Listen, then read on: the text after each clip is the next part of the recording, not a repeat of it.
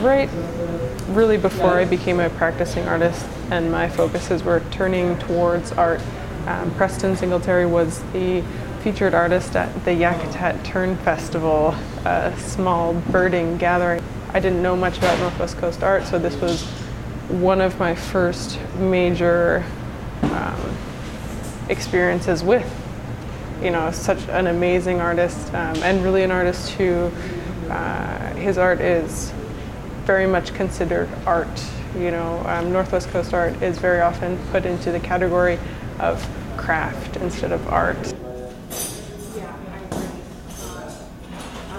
Day one, he started with, you know, a small, the original concept design, and then blew it up quite large to the scale that it's actually going to be. And so we rolled that blown up version out onto the floor and traced it, and then we're in the process of refining it. Well, does he have any serious interest in it?